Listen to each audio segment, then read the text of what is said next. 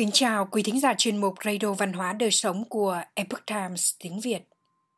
Hôm nay, chúng tôi hân hạnh gửi đến quý vị bài viết có nhan đề Tàm tự kinh, đọc sách luận bút phần 18 Câu chuyện Tăng tử thay chiếu Bài viết của tác giả Lưu Như được lấy nguồn từ trang tránh kiến.org. Kính mời quý vị cùng lắng nghe. Âm Hán Việt. Ngã chu công, tác chu lễ Chứ lục quan, tồn trị thể Đại tiểu đới, chú lễ ký. Thuật thánh ngôn, lễ nhạc bị. Tạm dịch Chu công ta soạn chu lễ đặt sáu loại quan giữ gìn trị thể đại đới tiểu đới chú thích lễ ký. Thuật lời thánh nhân đầy đủ lễ nhạc. Dịch nghĩa tham khảo.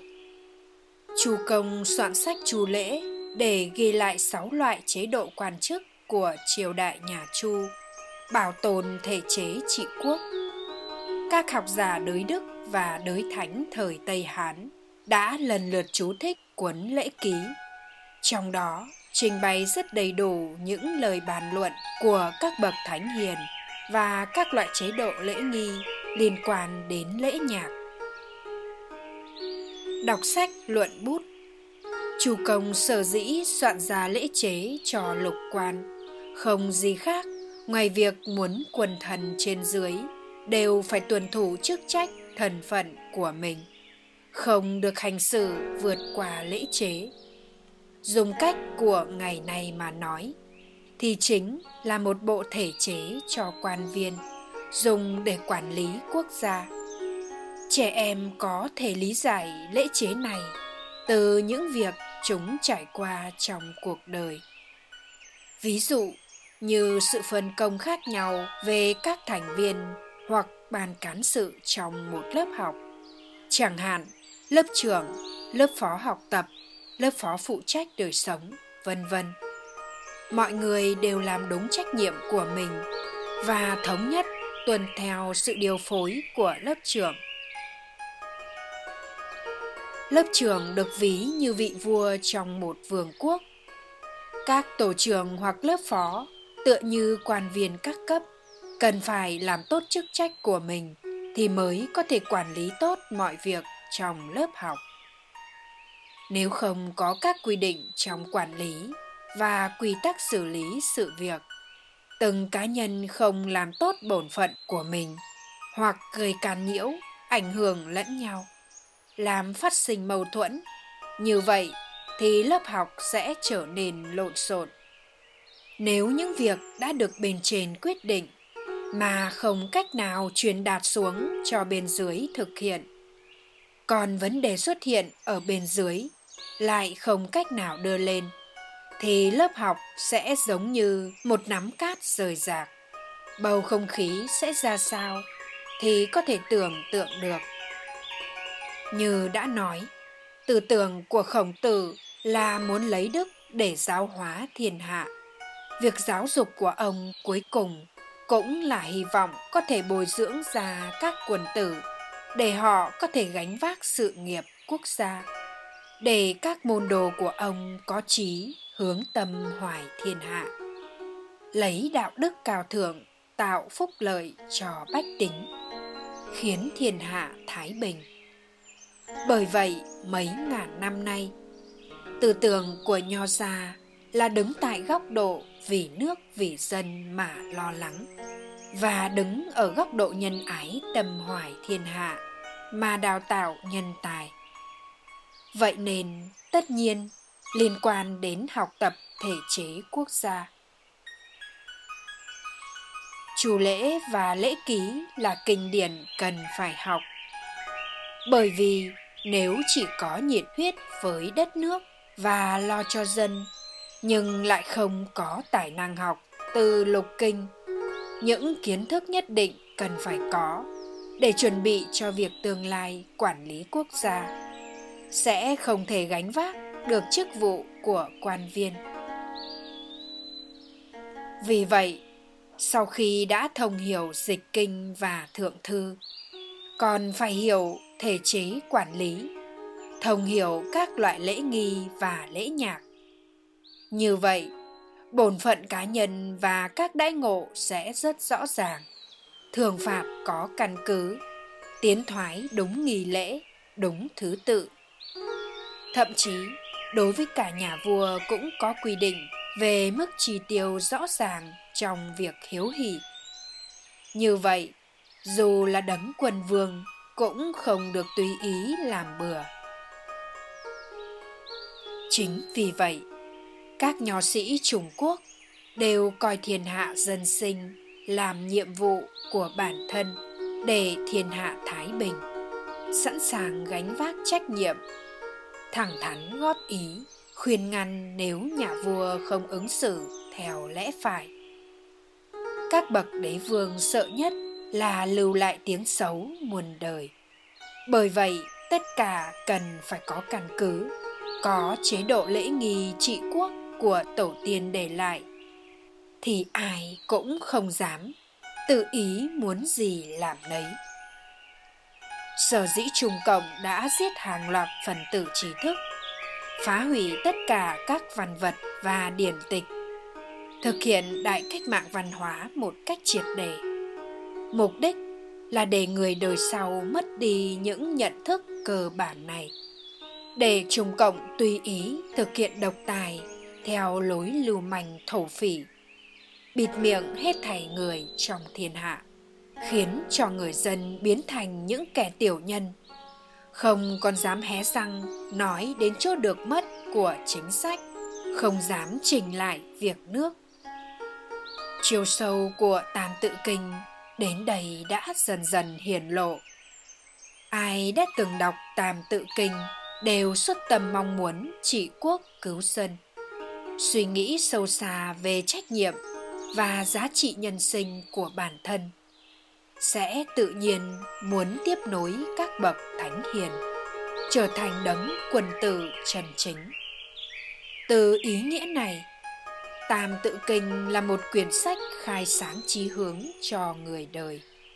Khai sáng việc học tập như thế nào? Nên học tập cái gì? Người trung quốc thời cổ đại, khi được giáo dục nho học, thì đều tăng thêm trí hướng mong muốn tương lai trở thành bậc quần tử. Cho nên, họ không coi trọng tiền tài. Họ coi việc không giữ khí tiết là điều sỉ nhục vô cùng lớn. Bần cùng thì chỉ cần lo thân mình cho tốt. Thành đạt thì thêm cả việc lo cho thiên hạ. Đây quả là cái tâm cao thượng rộng lớn học tập không phải để hưởng vinh hoa phú quý, mà là để cống hiến cho nước, cho dân. Ngày nay, mọi người rất hâm mộ nhật bản. Kỳ thực, quan niệm luân lý của nhật bản như trung, nghĩa, thành, tín chính là kế thừa và biểu hiện ít nhiều của lý niệm nho gia ở nước này sự mỹ hào của trung quốc lễ nghi chi bang là không thể nghĩ bàn, đã được cả thế giới công nhận và ngưỡng mộ.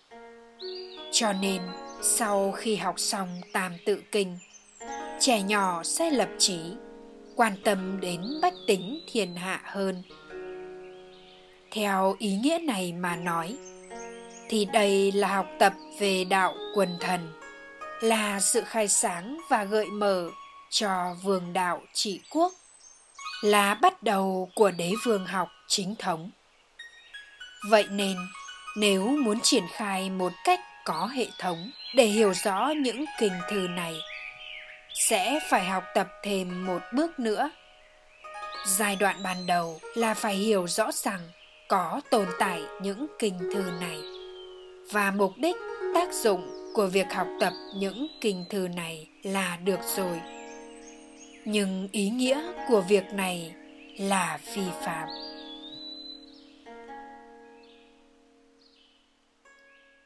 câu chuyện Tăng tử thầy chiếu Tăng tử lầm bệnh nặng nằm trên giường. Học trò của ông là nhạc chính và tử xuân ngồi bên dưới. Con trai Tăng Nguyên và Tăng Thân ngồi ở chân giường. Một đồng tử, đứa trẻ, ngồi ở góc nhà cầm cây nến. Đứa trẻ vô tình phát hiện Tăng tử nằm trên tấm chiếu chúc hòa lệ và êm ái. Chỉ có quan lớn mới dùng. Nó liền thốt lên lời khen ngợi.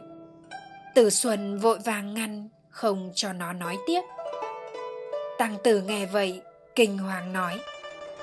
À, đúng rồi, đây là quà của quý tôn đã tặng cho ta. Ta vẫn chưa thay. Nguyên, hãy đỡ ta dậy thay chiếu khác đi. Tăng Nguyên thừa, cha đang bệnh nặng, không nên chuyển động thân thể. Đợi đến khi trời sáng, con nhất định sẽ thay chiếu theo ý cha ạ. Tăng tử nói, con yêu thương ta không bằng đồng tử. Quân tử lấy đức để yêu người. Tiểu nhân thì dùng nuông chiều cả nể để yêu người ta còn có gì để mong cầu nữa đây ta có thể đắc chính đạo mà chết là đủ lắm rồi thế là họ bèn mau chóng thay chiếu cho ông thay chiếu xong. Tăng tử nằm xuống chưa yên thì đã qua đời. Đây chính là câu chuyện tăng tử thay chiếu. Theo lễ ký đàn cùng thượng. Từ câu chuyện này, mọi người sẽ thực sự hiểu được rằng lý giải của nho gia đối với quân tử là tiết tháo còn hơn cả sinh mệnh. Cái gọi là hy sinh vì nghĩa chính là đạo lý này. Nho sinh rất xem trọng nhân nghĩa, sẽ không vì tiền tài, địa vị và sinh mệnh mà thay đổi nguyên tắc làm người của mình. Hơn nữa, chúng ta cũng hiểu được rằng thế nào gọi là lấy đức để yêu người? Đối với vua thì can giản thành thật khuyên răn mới là yêu vua, mới thật sự là bề tôi trung thành. Chỉ có kẻ tiểu nhân mới chỉ lo làm vui lòng vua, hoặc chiều theo vô nguyên tắc. Như vậy là ôm tư tâm. Trong cuộc sống cũng vậy quan hệ giữa các bậc quần tử với nhau, mới thực sự là quan hệ bạn bè. Đưa lời khuyên chân thành mới là lòng nhân ái chân chính. Đó cũng là hàm nghĩa câu, quần tử chi giao đạm như thủy. Quần tử với nhau đạm bạc như nước chính là nói về mối quan hệ đức hạnh trong sáng không có mang theo tư dục mong muốn cá nhân.